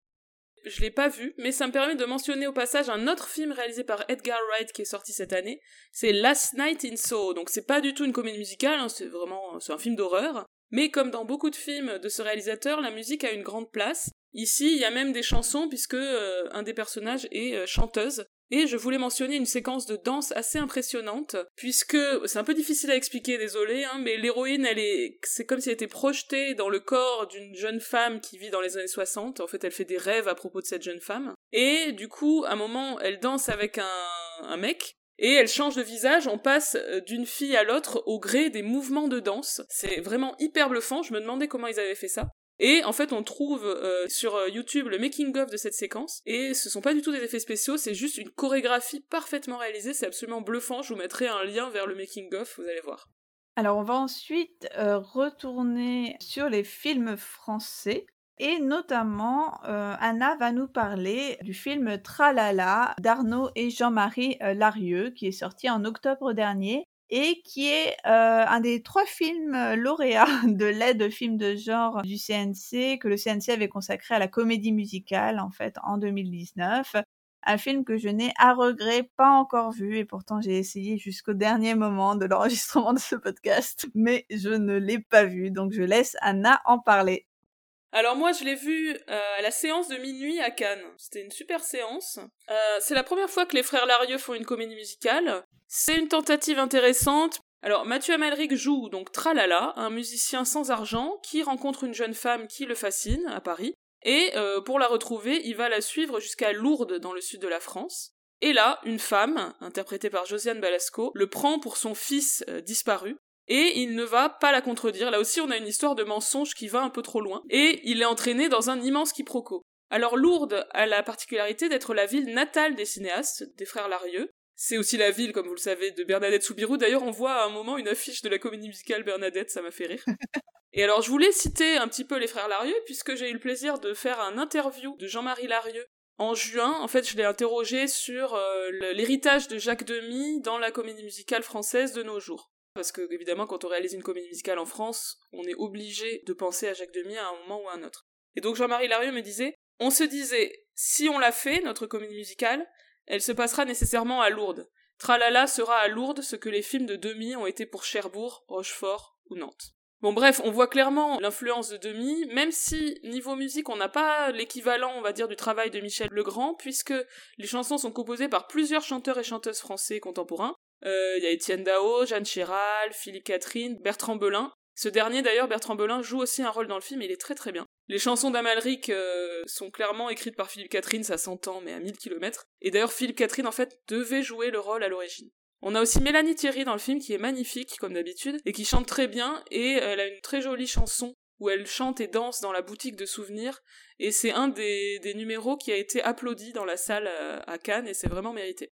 Il n'y a pas de grand numéro de danse, mais c'est plus, on est plus sur des petits mouvements. On est sur quelque chose euh, d'assez contemporain, hein, qui a été travaillé avec la chorégraphe Mathilde Monnier. Donc là, je cite encore Jean-Marie Larieux. Pour ces numéros dansés, Demi était dans une sorte d'orthodoxie à l'américaine. Nous n'avions pas les moyens de ça et cela ne nous intéressait pas forcément. On a travaillé avec Mathilde Monnier sur quelque chose de plus singulier, autour du corps de celui qui chante, comme si la chorégraphie venait d'abord des personnages. Donc cet aspect est assez travaillé, assez intéressant. Au niveau du chant, euh, il y a un peu la même chose, c'est-à-dire ça chante beaucoup en direct et ça s'entend. Il y a des imperfections, il y a un côté brut, il y a même des faussetés. C'est pas forcément dérangeant parce que je trouve que ça, s'intègre vraiment bien dans le style du film. C'est pas comme euh, dans Les Misérables, Tom Hooper, où euh, c'est là juste pour créer une fausse intimité ou une fausse authenticité. C'est vraiment, voilà, ça fait partie du projet du film. Si j'ai bien compris, il y a aussi une partie qui a été enregistrée en studio et un travail de son pour harmoniser tout ça. Je crois que c'est aussi le cas sur Annette. Aspect intéressant du film, c'est qu'il a été tourné à l'été 2020, donc en fait le film inclut les masques tout le monde porte des masques en intérieur, on voit Amalric qui met son masque, il enlève, euh, Josiane Balasco qui porte son masque à son bras. Euh. Bon, après ils vont pas jusqu'à chanter avec les masques quand même, faut pas déconner. Donc film intéressant, qui n'est pas pour autant génial, je trouve que l'intrigue finit par être pas très passionnante, c'est trop long, et il y a des trucs un peu gênants du genre euh, Mathieu Amalric qui est un grand séducteur alors qu'il est tout hirsute et balourd, bon, sérieusement quoi. Cependant, j'ai revu le, film deuxième fois parce que j'ai animé une séance euh, de débat en présence des réalisateurs et j'ai mieux aimé la deuxième fois et en plus c'est très intéressant de les écouter parler de ce film. Voilà, désolé, j'ai parlé longtemps. Non, non, merci beaucoup Anna pour cette analyse de, de Tralala et en plus la parole que tu nous rapportes des réalisateurs, c'est vraiment chouette. On va continuer en mentionnant euh, rapidement quelques autres films musicaux français euh, sortis cette année, enfin des films qui parlent, on va dire, de, musique ou de chanteurs, mais qui ne sont pas à proprement parler des comédies musicales. Oui, alors on voulait vous parler de Aline de Valérie Lemercier. C'est un biopic, euh, on va dire, imaginé de Céline Dion, qui ici d'ailleurs ne s'appelle pas Céline Dion, elle s'appelle Aline Dieu. Alors j'avoue avoir été surprise, mais tout à fait emballée par ce film. Bon d'accord, j'avoue que j'ai quand même éclaté de rire au premier plan sur Valérie Lemercier, puisqu'elle elle joue Aline, le personnage d'Aline, de 5 à 50 ans. Donc au début, on voit les yeux de Valérie Lemercier sur le corps d'une petite fille de 5 ans. Enfin voilà, c'est très perturbant. Mais bon, une fois cette convention un petit peu grotesque admise, pourquoi pas hein? Oui, c'est assez bizarre, mais c'est un peu comme pour euh, Ben Platt euh, vieux et comme pour euh, la poupée de Annette. je trouve que voilà, on finit par s'y habituer, puis c'est assez drôle en fait. Je trouve que ça, ça passe bien avec le ton du film. Alors, euh, c'est vraiment intéressant, hein, tous les effets visuels qui ont été utilisés sur, euh, sur ce film. Euh, Micros, la société française donc qui s'est occupée des effets visuels, explique que c'est bien Valérie Lemercier des pieds à la tête. Hein. on n'a pas collé une tête d'adulte sur un corps d'enfant, même si ça donne parfois cette impression, et notamment dans le premier plan que j'ai cité. Pour certaines scènes, ils expliquent avoir utilisé ce qu'on appelle la perspective forcée, c'est-à-dire filmer le premier et l'arrière-plan séparément en positionnant la caméra pour que Valérie Lemercier ait l'air plus petite, euh, ce qui explique aussi, je pense, la bizarrerie de, de, quelques, de quelques plans, puisqu'il me semble qu'un enfant n'a pas tout à fait les mêmes proportions qu'un adulte. Alors dans la vidéo hallucinée que tu m'avais envoyée, Fanny, et qu'on pourra euh, vous mettre en lien, ils expliquaient qu'ils avaient essayé quand même de grossir un peu la mm. tête euh, pour les scènes euh, où elle est enfant. Euh, après, c'est vrai qu'il y a quelques moments où c'est un peu bizarre, mais quand même, je trouve que dans l'ensemble, c'est vraiment bien fait. Hein. Oui, et aussi il y a finalement quelque chose qui colle assez bien dans ce corps un petit peu difforme, à la laideur supposée en fait du personnage d'Aline quand elle est enfant ou en tout cas quand elle passe dans l'âge ado, elle est censée voilà avoir quelque chose d'un peu moche qu'on va aussi rectifier par la suite hein, avec le grooming inhérent au making of d'une star internationale. aussi cette idée finalement lorsqu'elle est, enfant d'une voix ou d'une ambition un peu plus grande que le corps qui l'abrite. Voilà, je trouvais que cette légère difformité, on va dire, induite par l'usage des effets spéciaux, collait finalement assez bien au personnage. Pour les chansons, elle est doublée donc par une chanteuse qui chante à la manière de Céline Dion, euh, c'est-à-dire qu'on va dire qui, qui belte hein, un maximum, sans vraiment, il me semble, essayer de limiter. Bon, j'avoue que je suis pas du tout une exégète de Céline Dion, je connais assez mal, donc je peux pas vraiment juger de l'exactitude ou non de la, performance de Valérie euh, Lemercier, quand, et aussi la tenue qu'elle a lorsqu'elle chante. Mais bon, il me semble qu'un peu comme à la lumière de ce qui avait été fait pour le film euh, Judy, euh, ici, on a quand même pas mal essayé de recréer euh, de façon la plus fidèle possible les performances un petit peu connues, enregistrées qui, subsistent.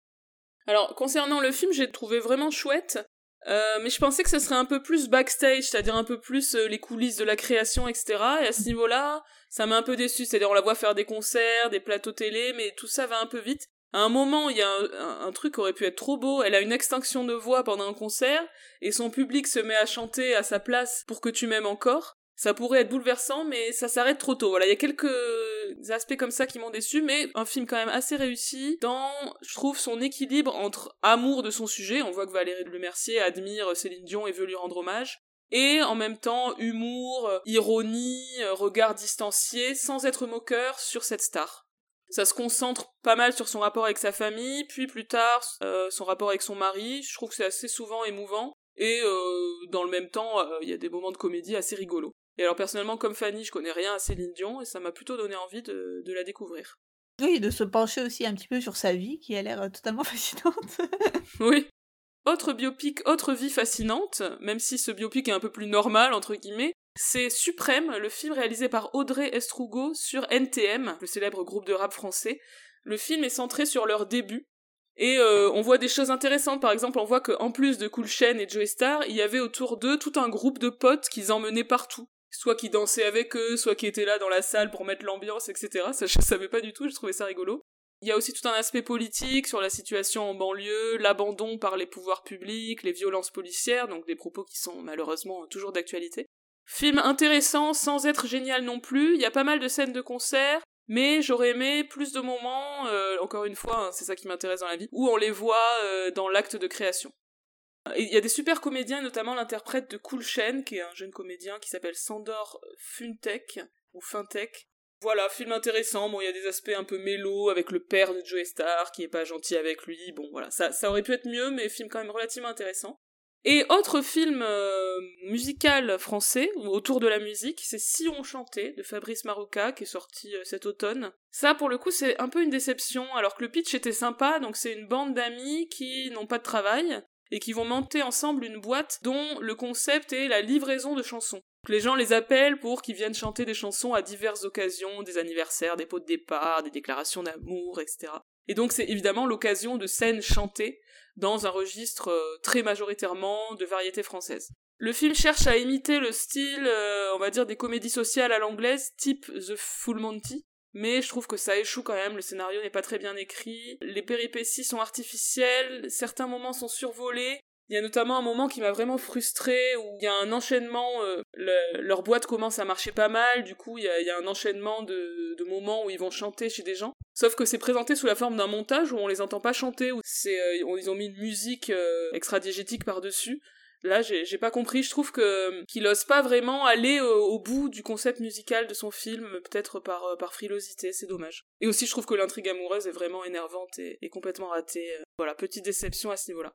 Alors, pour continuer sur notre panorama des films musicaux de l'année, euh, nous tenions à mentionner un film d'animation qu'on n'a pas eu le temps de, voir, qui est le film euh, Tous en scène 2, donc euh, Sing 2, qui est sorti le 22 décembre, donc le jour où nous enregistrons cet épisode. Donc voilà, on n'a pas pu le voir, mais moi personnellement, la bande-annonce me faisait bien envie, donc peut-être que j'irai le voir un petit peu plus tard. Et on avait bien aimé le 1, toutes les deux. Tout à fait. Oui, on avait vraiment bien aimé le 1, qui était très backstage et qui a l'air d'être à nouveau backstage. Donc voilà, c'est vraiment tout ce qu'on aime.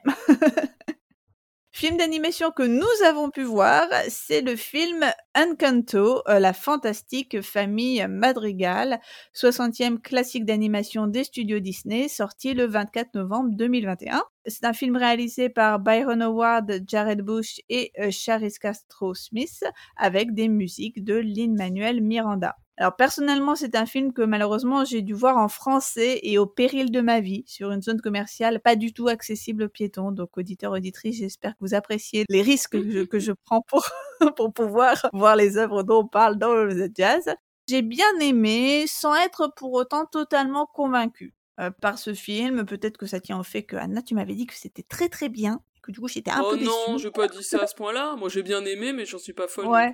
Ou alors il y a peut-être aussi d'autres personnes qui m'avaient dit que c'était bien, donc je m'attendais à un truc incroyable. Bon, voilà. J'avoue que j'ai trouvé ça très beau, euh, avec euh, visuellement un univers euh, plutôt engageant. voilà, donc ça se passe en Colombie, non? Oui, voilà, on a vraiment euh, visuellement, bah, à la fois en termes de, de costumes, euh, d'architecture, euh, quelque chose qui me semble en tout cas authentique et très visuellement réussi. toutes les scènes qui vont aussi représenter des animaux, parce qu'on a vraiment une nature tout à fait foisonnante et florissante. Très, voilà, c'est très très beau. Avec un côté, je me suis demandé si ça faisait un peu allusion à ce qu'on appelle le magical realism, enfin ce côté ou cette tradition mmh. d'Amérique latine. Je ne saurais pas trop le, définir, mais je sais qu'on en parle beaucoup dans, Jane de Virgin, donc je me suis demandé si ça faisait partie de cet univers-là ou pas. Les numéros dansés et les numéros d'ensemble de manière générale me semblent très réussis. J'ai beaucoup aimé la chanson d'introduction de la famille Madrigal où la protagoniste principale présente les différents euh, membres de la famille. Euh, la chanson aussi de, Bruno là où on parle, euh, alors qu'il ne faut pas en parler, de, de cet oncle qui a disparu. Euh, les solos m'ont en revanche un petit peu moins convaincu.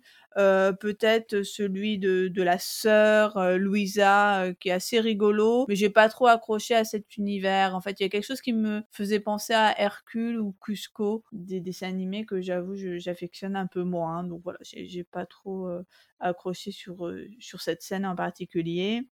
les chansons m'ont semblé plutôt pas mal, mais il faudrait, je pense, que je les réécoute en anglais parce que là, j'avoue ne pas avoir vraiment beaucoup reconnu le style, de Lin-Manuel Miranda et sincèrement, je pensais pas que ça perdrait autant.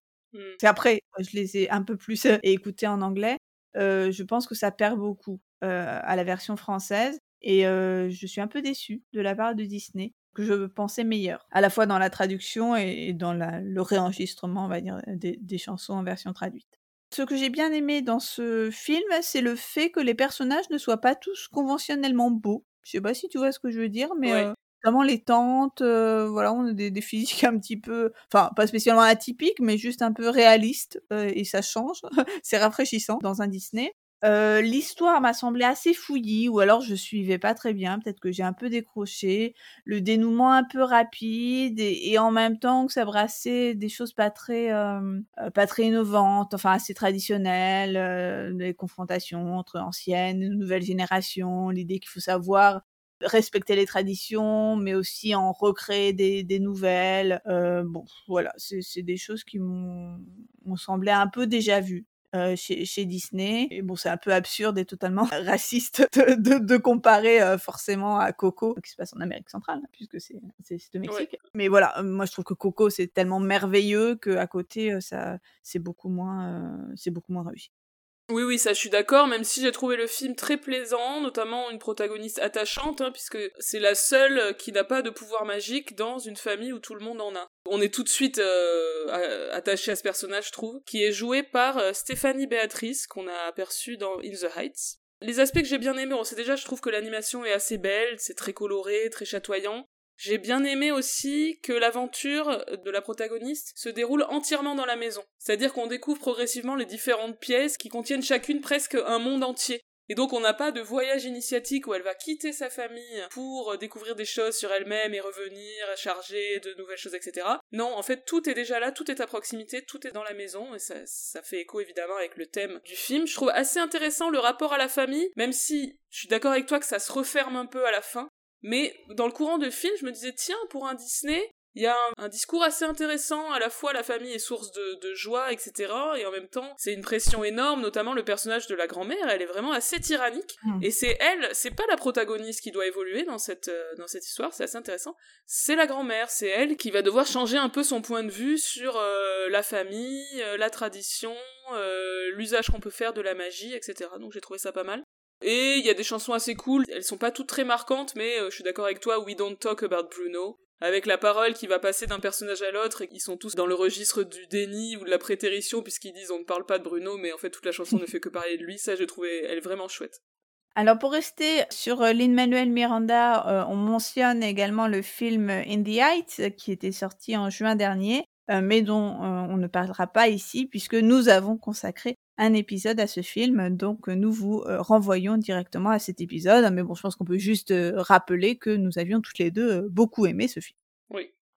Tout ça, ce n'était que pour les sorties en salle. à présent, quelques mots des différents films, et là aussi ils sont nombreux, sortis sur les plateformes de vidéo à la demande. Alors on continue avec Lin-Manuel Miranda, qui est décidément omniprésent euh, cette année. Hein, le pauvre, euh, je pense qu'il frôle le surménage. Il faut y aller mollo, hein, Lynn. Euh, on veut te garder avec nous parce qu'autrement, Anna, elle fait des rêves très inquiétants. Je te balance. voilà à propos de Lynn Manuel Miranda. Donc... oui, j'ai rêvé il y a deux ou trois jours que Lynn Manuel Miranda mourait. Donc bon, bah, c'est sûrement en lien avec la mort de Sondheim. Enfin voilà, j'ai fait un rêve étrange. Ne meurs pas, s'il te plaît. Continue à faire des films, mais à un rythme normal. That Jazz, le podcast le plus angoissé sur la comédie musicale. Donc, nous allons parler de Vivo, un film d'animation Netflix de Kirk DeMiko, qui est aussi le réalisateur de la série euh, de films d'animation Les Croods. Film qui a été coécrit avec Chiara Allegria Udes, évidemment la librettiste et plus tard scénariste de In the Heights. C'est une production Sony qui devait sortir en salle, mais il est arrivé ce qui est arrivé. D'ailleurs, on n'a toujours pas mentionné le Covid dans cet épisode, c'est quand même un exploit. Le quoi? Bref, ça devait sortir en salle, et ça se retrouve sur Netflix. Lin-Manuel Miranda interprète le rôle-titre d'un petit animal trop mignon, un King Kaju, et il est aussi l'auteur des chansons du film.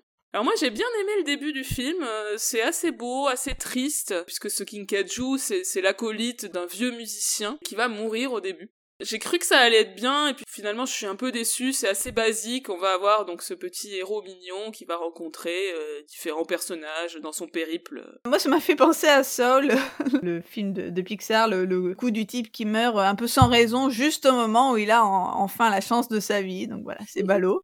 Euh, pour, euh, pour ce qui est du film, je trouvais que c'était quand même pas mal pour les enfants. Mais finalement, à la différence d'Uncanto, j'ai été plutôt agréablement surprise. Mais je pense que là encore, ça tient simplement au fait que j'étais convaincue que c'était complètement nul. Bon, finalement, je me suis dit que c'était euh, pas si mal. Donc euh, ça, ça dépend aussi beaucoup de mes attentes par rapport au film, je pense. Alors le film se passe entre Cuba et la Floride, et donc on va avoir des musiques euh, aux influences latines dans le plus pur style Lin-Manuel Miranda pour le coup, avec des passages rappés, des rythmes latins donc, et puis aussi des ballades plus classiques à la Broadway. Oui, là j'avoue que j'ai plus nettement reconnu le, style de Lin-Manuel Miranda, avec parfois presque des pastiches. Je trouvais que le solo de Vivo, ça ressemblait beaucoup à Hamilton qu'il y a aussi une chanson euh, où, il chante euh, Lolé Lololai, un truc comme ça. Ça m'a fait penser au Piragua de In the Heights. Euh, bon, voilà. La patte de, de Lin-Manuel Miranda été assez, assez reconnaissable. Globalement, j'ai trouvé que c'était malgré tout un petit peu trop euh, amplifié et tuné pour à mon goût, et que finalement toutes les chansons finissaient par se ressembler un peu. Oui, je suis assez d'accord. Certains numéros sont, sont assez inventifs en termes d'animation, je pense notamment à la chanson de la petite fille My Own Drum, mais mm. voilà, c'est vrai qu'il n'y a rien de très très marquant. Oui, l'histoire est assez mignonne, mais euh, relativement euh, basique, même si les personnages sont assez attachants. Alors passons à un plus gros morceau, on va dire. Il s'agit du film Tic Tic Boom, récemment sorti, je crois, en novembre sur Netflix. Alors il s'agit d'une adaptation du musical autobiographique Rock, qui était une sorte de one-man show de Jonathan Larson. Jonathan Larson, évidemment, l'auteur de Rent, euh, la célèbre comédie musicale, tragiquement décédé avant le succès de la pièce. Mais en même temps que c'est une adaptation de ça, c'est aussi une sorte de biopic de Jonathan Larson. Et il y a vraiment un travail très intéressant qui a été effectué de la part de Lin-Manuel Miranda, donc qui est le réalisateur du film, pardon, j'ai oublié de le préciser, on est toujours sur Lin-Manuel Miranda. Donc de sa part à lui et de la part du scénariste Steven Levinson, qui est l'auteur de Dear Evan Hansen. Pour utiliser tout ce matériau-là de manière cinématographique. Je trouve vraiment assez intéressant. Euh, le rôle principal donc de Jonathan Larson est joué par Andrew Garfield, que je trouve très bon, et on ne lui connaissait pas ce talent euh, de chanteur. Donc dans le film, on voit Jonathan Larson qui galère à monter son projet de comédie musicale futuriste super bien.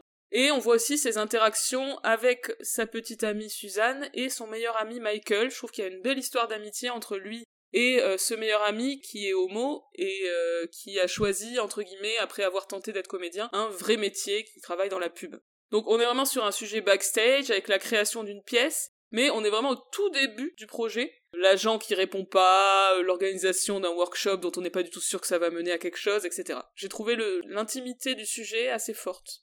Alors, personnellement, euh, moi, je suis pas une fan spécialement de Jonathan Larson et je connaissais pas du tout la pièce, mais euh, voilà, de toute évidence, c'est vraiment un très bon film musical parce qu'on a une vraie inventivité en termes de mise en scène et notamment de mise en scène des numéros musicaux avec plusieurs d'entre eux qui sont euh, particulièrement époustouflants. je pense au numéro plutôt vers le début qui se déroule à Strand Book dans la librairie le numéro aussi dans le nouvel appartement de, l'ami que tu as mentionné. On a beaucoup de, numéros qui vont voyager d'un espace à l'autre et qui vont donc exploiter hein, la possibilité de montage qui est tout à fait propre au cinéma.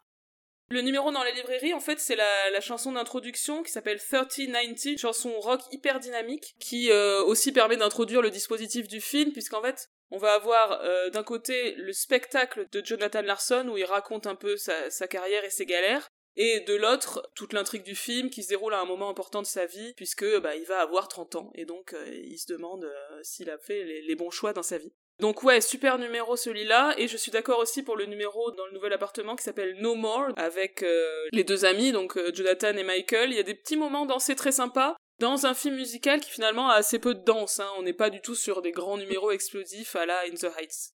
On a aussi un numéro très beau dans la piscine donc un grand renfort d'effets spéciaux là quand également quand il est dans un moment assez introspectif à l'approche de ses 30 ans. Ouais ouais c'est très joli donc en fait il y a les dessins du fond de la piscine qui font finir par former une partition musicale donc on voit des notes, des clés etc qui se baladent au fond de l'eau c'est très joli. Ça pourrait être kitsch mais je trouve que ça tombe pas dedans c'est bien. Et je crois que mon numéro préféré, c'est celui qui s'appelle Sunday, qui prend place dans le diner où, il travaille pour gagner sa, vie. Et c'est un numéro en fait qui va être ponctué de, caméos de nombreuses stars de Broadway. On a Joel Grey, Bernadette Peters, euh, Bess Malone, euh, Chita Rivera. Oui, on a aussi André de Shields. C'est euh, ouais, c'est un super numéro et c'est un hommage à la chanson du même nom de Sondheim qui est dans euh, Sunday in the Park with George. De manière générale, on a un certain nombre de caméos euh, amusants de personnalités euh, de Broadway. On a euh, notamment dans ce numéro Lin-Manuel Miranda en cuistot. Et plus tard, là, cette fois dans, la diégèse, on a Laura Benanti qui va jouer le, petit rôle d'une publicitaire qui anime un focus group dans lequel intervient Jonathan Larson. Ouais, ce côté guest star pourrait avoir un côté artificiel, mais je trouve que ça participe à l'idée que c'est vraiment un film pour les fans de Broadway, c'est un cadeau qu'on leur fait et donc on va mettre plein de personnalités comme ça et, c'est très agréable. Je trouve que c'est vraiment c'est généreux et c'est une déclaration d'amour, alors évidemment à Jonathan Larson, mais à tous les artistes, à tous les gens qui aiment la comédie musicale. Enfin voilà, je trouve que cet aspect-là est vraiment touchant. Et sur le côté portrait d'artiste, je trouve ça intéressant. À la fois, ça montre la souffrance, les galères, mais aussi le, plaisir d'être un créateur ou une créatrice lorsqu'il dit euh, dans la chanson Why euh, Hey what a way to spend the days. Donc voilà le, plaisir que c'est d'avoir choisi cette carrière là ça m'a vraiment ému sur cet aspect là à quel point voilà faut persévérer croire qu'on a quelque chose d'intéressant à dire les moments où on a envie d'abandonner les tentations de trouver un job peut-être plus facile tout ça ça me parle vachement même si je vois bien que c'est pas méga original mais je trouve que c'est dit de vraiment très jolie façon mais j'aime bien aussi le personnage de l'impresario un petit peu euh, fantasque, qui plane, qui fait dix mille choses en même temps et qui lui dit justement de persévérer. Euh, j'aime bien aussi l'actrice qui joue ce rôle, euh, Judith Light. J'avais l'impression de l'avoir vue ailleurs et je pense que ça doit être à la fois dans Transparent ou dans justement The Politician où elle fait la congresswoman ah. contre laquelle va se battre Ben Platt. Mais pour le grand public, elle est surtout connue pour son rôle dans Madame est servie. Alors moi je voulais mentionner d'autres euh, numéros cool parce qu'il y a vraiment beaucoup de numéros cool dans ce film. J'adore euh, la chanson Boho Days vers le début, qui est chantée a cappella par euh, le protagoniste, et qui a un statut intéressant un peu entre deux. À la fois, c'est un vrai numéro de comédie musicale, mais aussi, c'est comme si c'était chanté vraiment par les personnages, c'est-à-dire il commence à chanter a cappella, ses amis tapent dans leurs mains pour faire des percussions, et on pourrait imaginer que les personnages connaissent la chanson parce que bah, c'est une chanson écrite par leurs potes, voilà, il y a cet aspect-là presque on aurait envie d'être euh, dans une soirée comme ça et de chanter comme ça avec ces gens, tu vois, c'est, ça reste euh, réaliste. Mm. Euh, j'aime bien aussi le choix sur certains numéros d'avoir un petit côté cabaret, plutôt le film, ou Chicago, le film aussi, quand on va voir les numéros sur scène qui vont illustrer ce qui se passe dans l'action. Ça, ça se voit notamment dans la scène de dispute qui est illustrée entre guillemets par la chanson, super chanson très très drôle, Thérapie. Oui, bon, c'est le principe, on va dire, assez classique hein, de ce montage alterné entre les scènes sur scène et les scènes du vrai récit, mais ici, effectivement, je suis d'accord, ça fonctionne tout à fait. Alors, il y a quand même quelque chose que j'aime un peu moins, quelques choix, on va dire, de mise en scène que je trouve un peu kitschouille, comme la chanson de la petite amie qui s'appelle Come to Your Senses, quand elle est sur le toit avec les lumières derrière, je trouve ça vraiment too much. Même si la chanson, pour le coup, est très belle, c'est un peu l'apogée de l'intrigue puisque euh, le personnage galère à l'écrire pendant tout le film, mais bon, la mise en scène, je pas trouvé très convaincant. Euh, la chanson Why également, qui est une très belle chanson aussi, avec des paroles très jolies, mais qui paraît un peu longue et euh, ça fait un peu random. Euh, ils ont mis le personnage au piano dans un stade vide.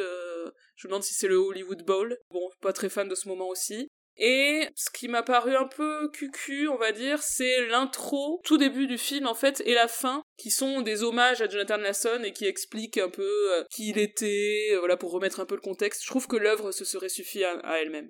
Euh, personnellement, moi, ça m'a un petit peu confusé parce que je me suis dit, mais si c'est adapté d'un truc écrit par Larsen à l'époque, par définition, il pouvait pas y avoir quelque chose qui va jusqu'à au moment où il écrit Rent. Enfin, voilà, ça m'a beaucoup perturbé. Mais...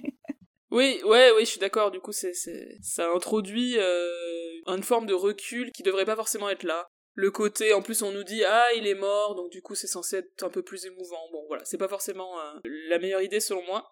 Alors, il y a aussi tout l'aspect dont on n'a pas parlé, qui est le personnage de Steven Sondheim, donc qui a réellement dans la vie été euh, en quelque sorte le mentor de Jonathan Larson et qui l'a soutenu tout au long de sa carrière. Bon, cet hommage est évidemment d'autant plus émouvant depuis que Sondheim est décédé. Je trouve que Bradley Whitford, qui l'interprète, limite vraiment très très bien. J'ai vu passer d'ailleurs une vidéo où on compare la scène où euh, dans le film où Sondheim euh, est un espèce de workshop et qui, commente la chanson de Jonathan Larson avec un passage équivalent euh, de Sondheim et c'est vraiment très très proche l'imitation. Le côté il penche la tête sur le côté comme ça avec son petit sourire. Mhm. enfin voilà c'est très très bien fait. Mais aussi on entend à la fin du film un message téléphonique laissé par Steven Sondheim à Jonathan Larson. Et là pour le coup on entend la vraie voix de Steven Sondheim. Alors en fait si j'ai bien compris un texte avait été écrit pour ce petit message et enregistré par l'acteur, par Bradley Whitford, mais euh, Lin-Manuel Miranda l'a fait écouter à Sondheim et Sondheim a dit oula c'est peut-être un peu cucu, je pense que j'ai pas dit ça comme ça en gros. Et du coup, Lin-Manuel Miranda lui a dit bah réenregistre-moi le message et on mettra ça dans le film. Et c'est ça qui s'est passé, je trouve ça assez chouette. Ah c'est trop bien ouais. J'avais un doute, je me demandais si c'était vraiment lui ou pas.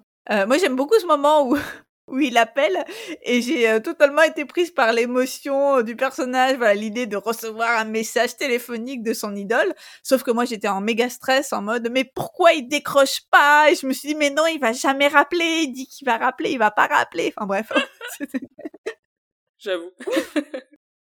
Alors, vous voulez vous dire encore un mot d'un autre film musical, c'est le film euh, Cinderella euh, qui est sorti sur Prime Video, donc un film qui est euh, basé sur le conte du même nom et qui est écrit et réalisé par Kay Cannon. Oui, qui est la scénariste de la saga Pitch Perfect. Alors, c'est un film qui n'a aucun rapport avec la comédie musicale de Roger C. Hammerstein, euh, que ce soit la version de 57, la version télévisée de 57, qui était celle des débuts de Julie Andrews, ou encore la version de 65 avec Ginger Rogers, qui est aussi sur Amazon, hein, donc ne vous laissez pas euh, confuser. Euh, ça n'est pas non plus la même chose que le Cendrillon d'Andrew Lloyd Webber, qui l'a composé en 2021. Il s'agit d'une nouvelle version, donc une version euh, vraiment targetée euh, pour le public jeune, version un peu déjantée, qui contient à moitié des, chansons originales et à moitié euh, des chansons de, répertoire pop rock. Hein. donc c'est à moitié, on va dire, un jukebox musical et à moitié un musical original. Et ça a pas mal de stars, notamment Idina Menzel, Minnie Driver, Billy Porter et Pierce Brosnan. Oui, il y a euh, donc dans le rôle titre de Cendrillon, Camila Cabello. Alors perso, je la connaissais pas du tout, mais apparemment c'est une chanteuse connue aux États-Unis, surtout auprès du public euh, adolescent. Alors là encore, je m'attendais euh, vraiment à rien, mais j'ai plutôt été agréablement surprise avec ce, voilà, cette idée d'un film quasiment parodique, avec ce prince qui ne veut pas régner, et au contraire, on a des princesses qui sont totalement avides de politique, on a une fairy godmother qui est incarnée par euh, Billy Porter. Bon, même si ça, ce, côté-là, ça aurait pu être encore plus poussé, encore plus euh, déjanté. Et on a euh, Cendrillon qui, à la fin, nous fait une yontle au mode où, voilà, elle va avant tout privilégier sa carrière avant le mariage. Donc, tous ces aspects plutôt rigolos, j'ai bien aimé. En, revanche, j'ai trouvé des trucs un petit peu plus euh, bébêtes, notamment les souris en animées, voilà, qui étaient doublées par par des acteurs. donc James Gordon, qui est coproducteur du film, interprète à présent une souris après avoir fait un chat dans Cats. Il nous fait la souris. et les chansons, bon, j'ai trouvé assez random, euh, bon, mais assez catchy aussi. Euh, voilà, on est entre les grands classiques de la pop et quelques chansons originelles dans un style hip-hop, euh, qui, qui fonctionnent relativement, mais ça reste pas incroyable. pareil, au niveau de la danse, ça fonctionne sans être d'une inventivité totalement folle. En somme, c'est plaisant pour ce que c'est, même si c'est pas grand-chose. On passe un bon moment. Moi, j'avoue, j'ai pas trouvé très intéressant, mais c'est vrai que c'est pas désagréable. Je me suis posé cette question, est-ce que c'est une nouvelle mode de donner aux héroïnes une passion pour la mode dans le but de développer le personnage? Parce que c'est déjà arrivé avec euh, Vanessa dans In the Heights, et même, il y a un petit détail dans West Side Story, à un moment avec Anita, où elle dit qu'elle veut monter un truc de couture, ou je sais pas quoi, je ouais.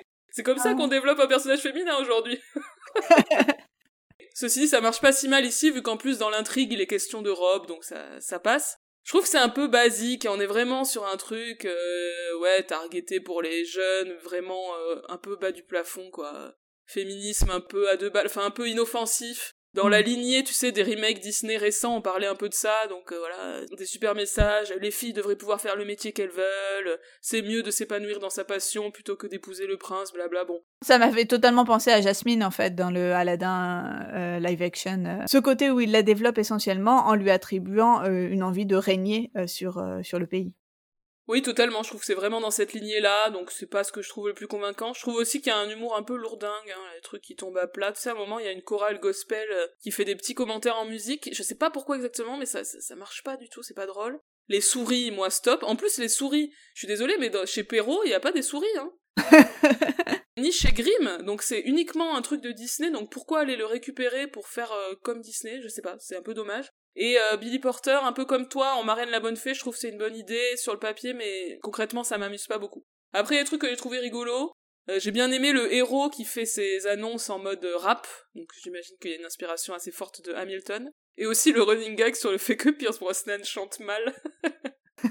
j'ai mis tellement de temps à le reconnaître, j'avais pas vu que c'était lui.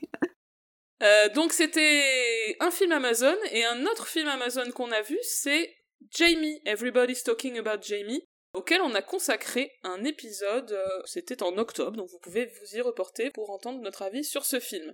Et on a déjà fait très très très très long. Donc je pense que cet épisode bilan 2021 sera en deux parties. Et donc voilà la première partie euh, de notre bilan 2021 euh, consacrée aux films musicaux que nous avons vus cette année. Et euh, on vous dit à très bientôt pour la suite du bilan, à savoir euh, donc à la fois les séries et euh, les œuvres qu'on a vues au théâtre. À très bientôt pour la suite du bilan de All That Jazz. Salut